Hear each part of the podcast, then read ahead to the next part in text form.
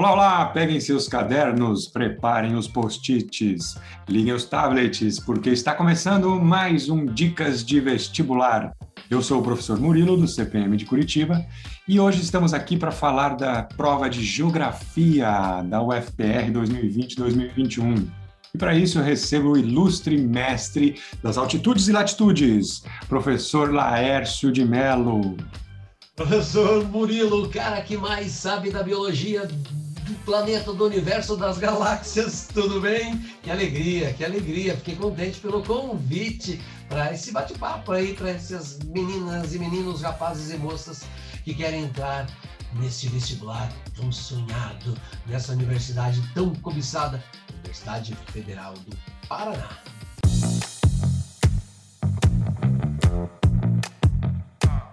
Professor Laércio, esse ano a prova da Federal tem uma fase única aí, com 6 questões de geografia. Como é que vai ser esse cenário, hein? Outro jogo. Pense, nós tínhamos todo um projeto no qual os nossos alunos se preparavam para uma primeira fase e para uma segunda fase. Você tinha 2 rituais a cumprir. E, de repente, o mundo, não o Brasil, não o Paraná, não Curitiba, não a Universidade Federal do Paraná, entrou nesta pandemia maluca, que nos deixou fora do eixo por completo, e tiveram que reorganizar. E dentro desta reorganização, vem a Universidade Federal com uma só fase, e dando pesos distintos, né? Fazer o feijão com arroz, todo mundo vai fazer dentro da sua área. Então, eu vou fazer a mais do que o outro não pensou em fazer. No caso, por exemplo, geografia. Uma questão a mais que eu acerte, uma questão a mais que eu garanta, aquela questão difícil, porque na Federal não se cobra a ideia do TRI, Teoria de Resposta ao Item, como tem no Enem. Tem questões difíceis que a maioria vai errar. Então, o nosso aluno tem condições de nós pensarmos nessas questões que são mais difíceis. Um exemplo, escala. Porque escala não é só da geografia. Existe, até para você olhar no microscópio, você tem que ter noção de escala, que é uma escala ao contrário, você está aumentando, né? No caso do mapa é o contrário, né? Você olha para o globo, o mundo foi reduzido. Você olha para o mapa, o Brasil foi reduzido. Então, o aluno precisa ter isso de maneira bastante familiarizada e aplicar aquilo que aprendeu em matemática nesta leitura. A Federal precisa desse aluno mais completo. Em alguns momentos que eu estive com a comissão, eu questionei como é que a gente faz uma prova de um vestibular para a universidade. E a explicação foi exatamente essa.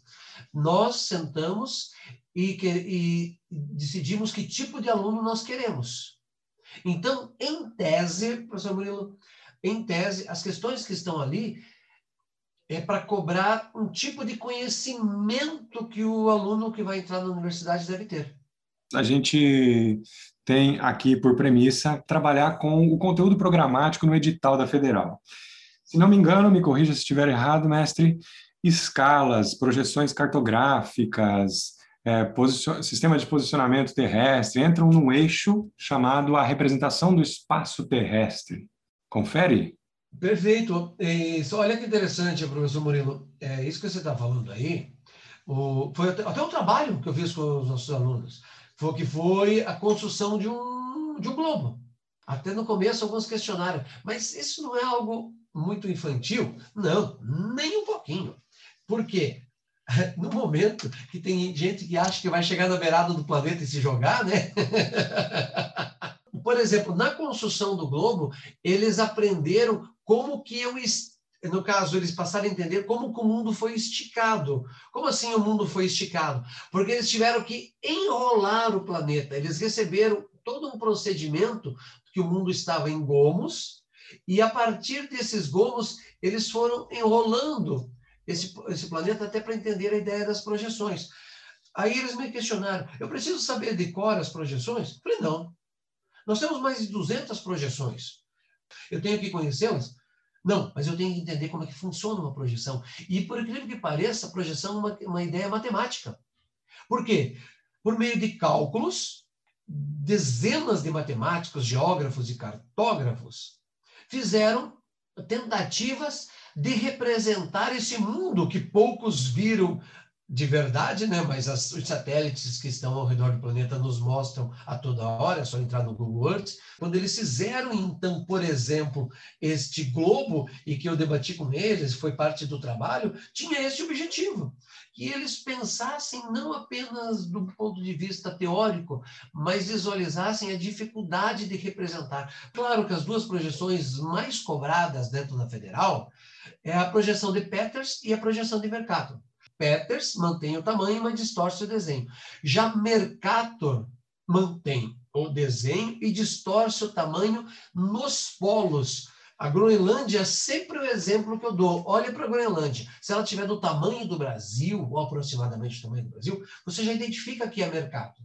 Se olha para Peters, vê que a Groenlândia está menor, ou a Antártica, fica mais fácil para você identificar. E esta questão das projeções está relacionada, quando a gente olha para o mapa de Gomos, está relacionado com o ângulo que aprende-se em matemática. Como assim? Tem que fazer os sólidos, hexágono, poliedro, não sei o quê, não sei o quê.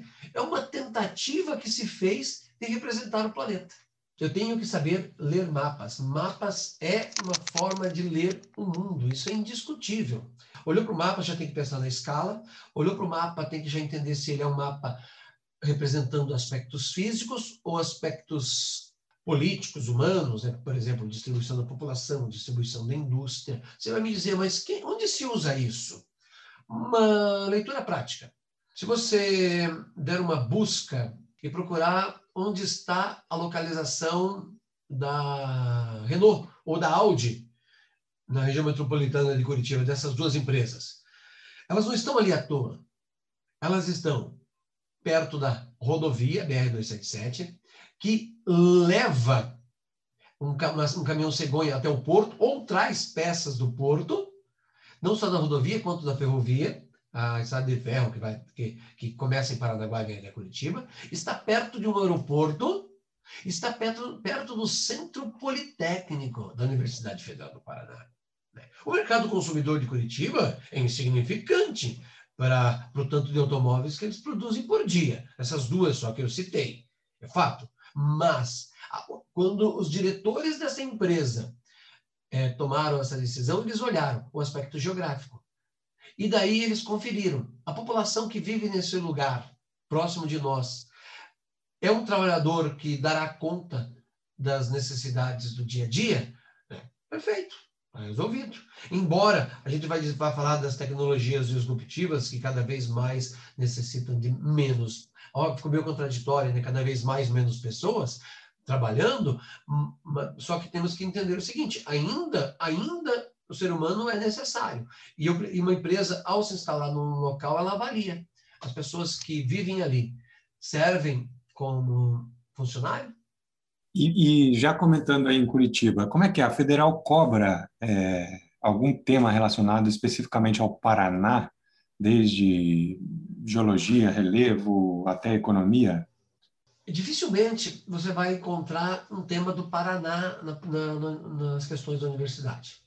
É raro. Por exemplo, Curitiba está no primeiro Planalto, Parapava, né, onde está o Planalto, Foz do Iguaçu, terceiro Planalto, coisa parecida. A opção que a universidade fez, eles não querem ser uma universidade regionalista. Eles querem ser uma universidade plural. É fato. Se eu for fazer no Rio Grande, vai ter questões próprias do Rio Grande. Idem, Santa Catarina.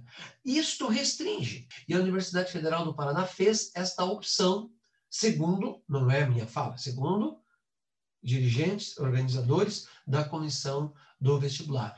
Discutir se está certo ou se está errado é um outro fato. Estou falando uma coisa técnica, que foi a opção que eles fizeram, o critério que eles adotaram.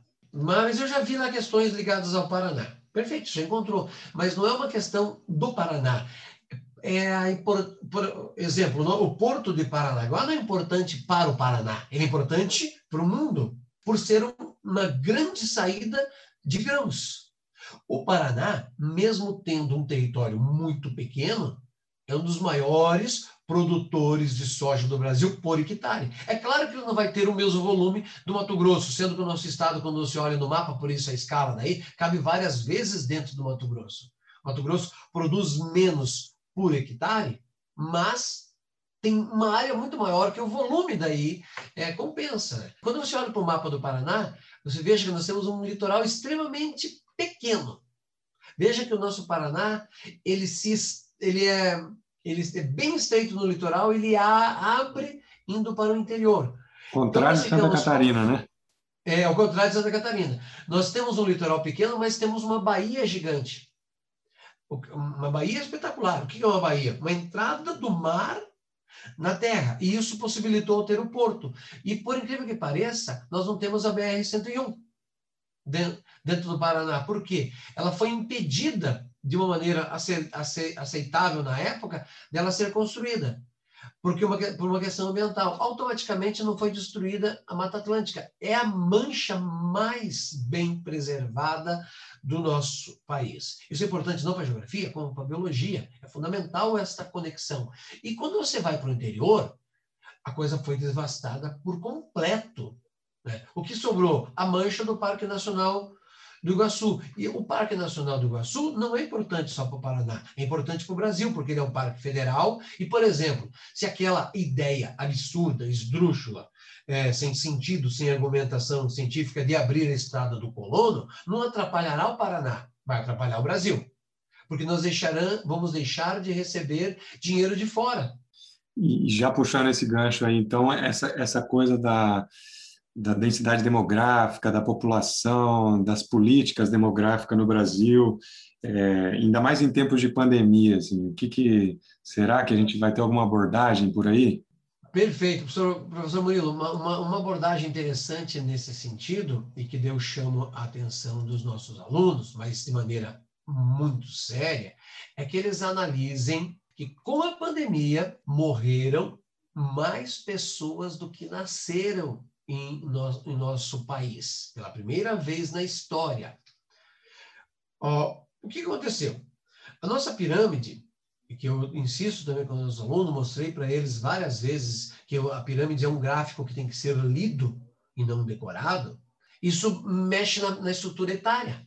Pelo menos você deduz, e é plausível até afirmar que nós vamos ter uma grande modificação naquela estrutura de 0 a 4 anos. Mas não interessa só saber que é de 0 a 4 anos que mudou? Não, não serve para nada isso. Agora, o que eu tenho que entender? Que muda a estrutura do país, de planejamento. O Brasil é um país que não tem projeto de Estado, ele só tem projetos de governo.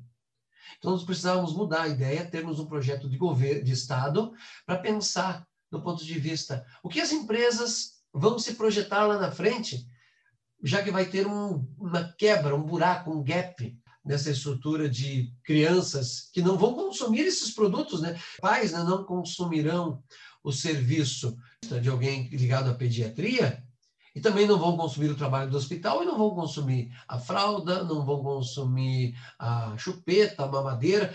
Imagine quando que teve essa quebra. Uma empresa tem que estar de olho nisso, senão ela pode ter problemas financeiros lá na frente. Não é algo banal. E quando eu faço essa relação, é para dizer para o nosso aluno, eu tenho que olhar a geografia no meu dia a dia. E isso é possível nesse exemplo que eu acabei de dar. A expectativa de vida muda também, né? Ah, sim. Outra você está bem antenado, hein? A expectativa do brasileiro foi diminuída com esse detalhe. Não me admiraria nem um pouquinho de ter um texto de um jornal dizendo... Se não me engano, são quase 2 anos que as perspectivas estão indicando que a nossa expectativa de vida vai reduzir. Alguma coisa será relacionada a migrações mundiais, a movimentos populacionais mundiais? Aí eu relacionaria mais com a geopolítica. Exemplo, o que está acontecendo no norte da África, porque a África foi colonizada pelos nossos antepassados. Nós aqui, é só olhar os nossos sobrenomes, o teu sobrenome, Murilo, o meu sobrenome, da uma boa parte dos brasileiros. A África foi colonizada por esse grupo, que também colonizou a América. Só que esse pessoal fala, o pessoal da África hoje fala italiano, fala espanhol, fala francês e fala inglês. Na hora de eu buscar um país, tirando ali Moçambique, por exemplo, ou Cabo Verde, que falam português, eles falam essas línguas que eu acabei de citar. Eu vou procurar um país no qual eu me identifique com a língua, até para que eu consiga ter um trabalho.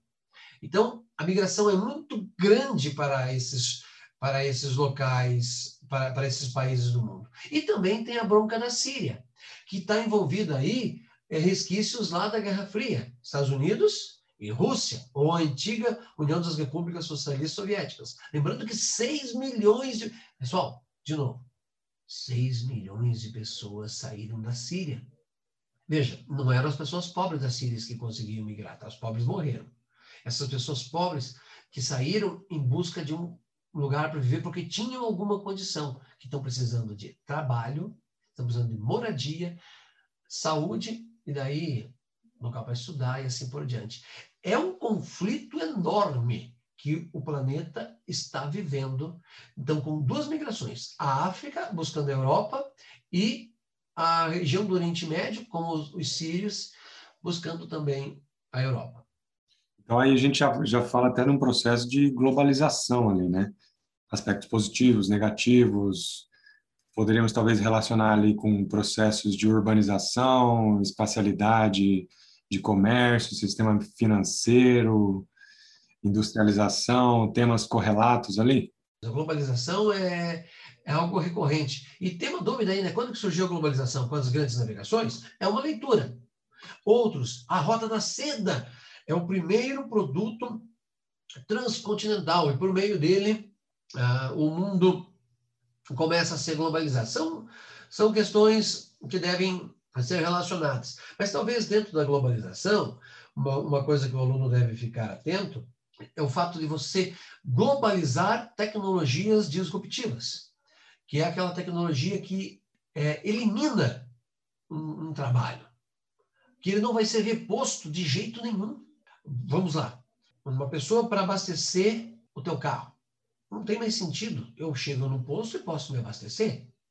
Uma pessoa que me atenda no supermercado para passar e me cobrar. Não tem mais sentido. Eu chego no mercado, eu posso cobrar e pagar. Ou peço simplesmente o mercado entrega na minha casa. Veja, olha o que eu estou falando. Não tem mais sentido o cara para abastecer no posto, ou a pessoa para me atender. Mas gera um problema para o capitalismo. Uma contradição. O sistema só existe se tiver pessoas comprando e pessoas vendendo. Agora, se eu tirar o trabalho dessas pessoas, o que acontece? Essa pessoa que deixou de receber. Se eu deixei de receber, eu deixo de consumir. Se eu deixo de consumir, as fábricas deixam de produzir. Se as fábricas deixam de produzir, não interessa se ela só tem robô lá dentro. Acabou o processo. Então, o sistema capitalista tem um dilema muito conflituoso. E, mas tem outro melhor?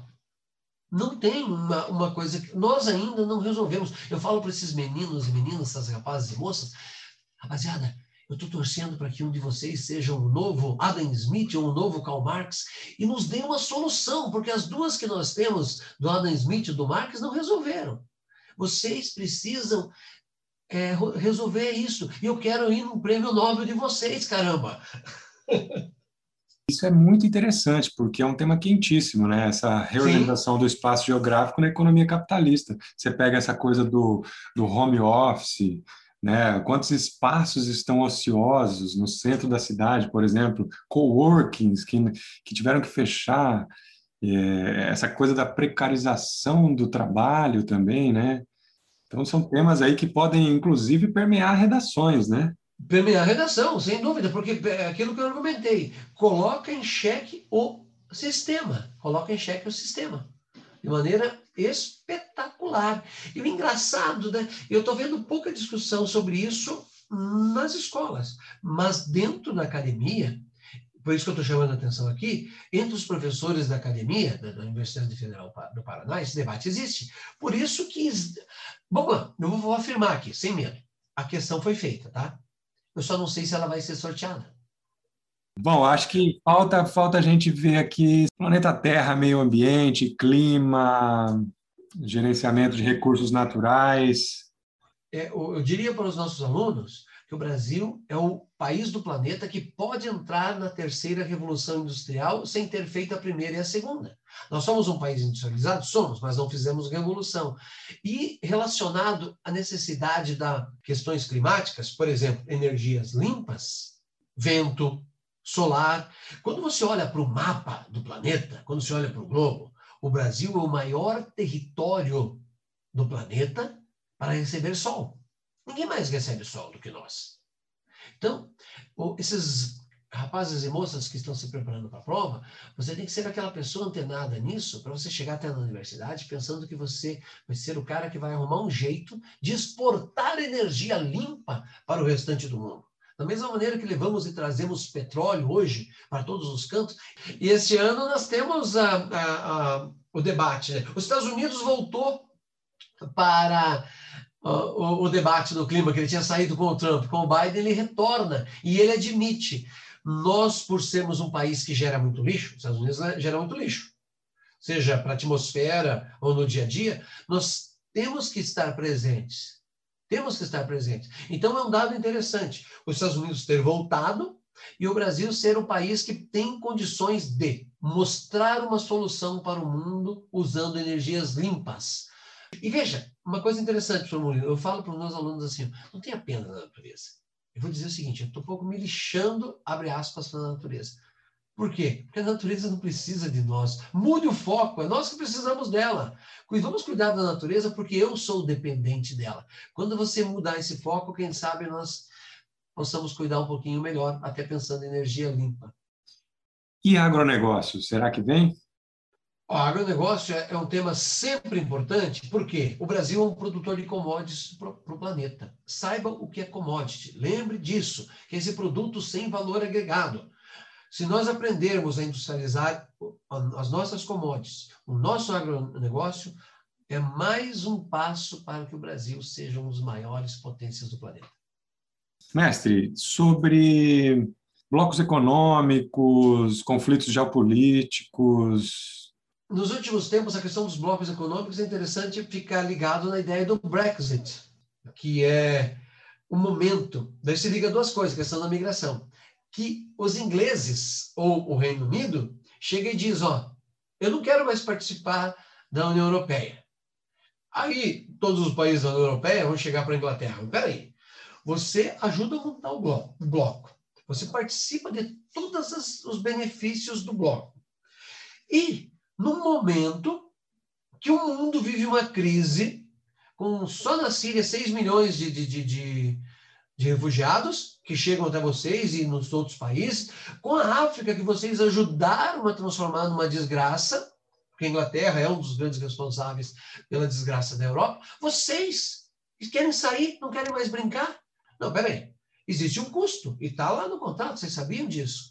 Então, a saída da Inglaterra do bloco vai ser uma grande case, uma grande experiência a este respeito, o aluno tem que ficar atento. Por quê? Ela quer sair do bloco com todos os benefícios e não quer partilhar as despesas que ela ajudou a criar na formação deste bloco. Professor Laércio, muito obrigado pela contribuição. Você, aluno, anotou. Se não anotou, escuta de novo, porque essas dicas são quentíssimas. Agradecemos a sua presença, mestre. Eu que agradeço. Grande Murilo, grande abraço. Rapaziada, meninas e meninos, moços e moças, grande beijo e quero ver o seu nome na prova da Universidade Federal do Paraná. Encerramos por hoje. Fiquem bem, usem máscara e bons estudos. Até o próximo episódio.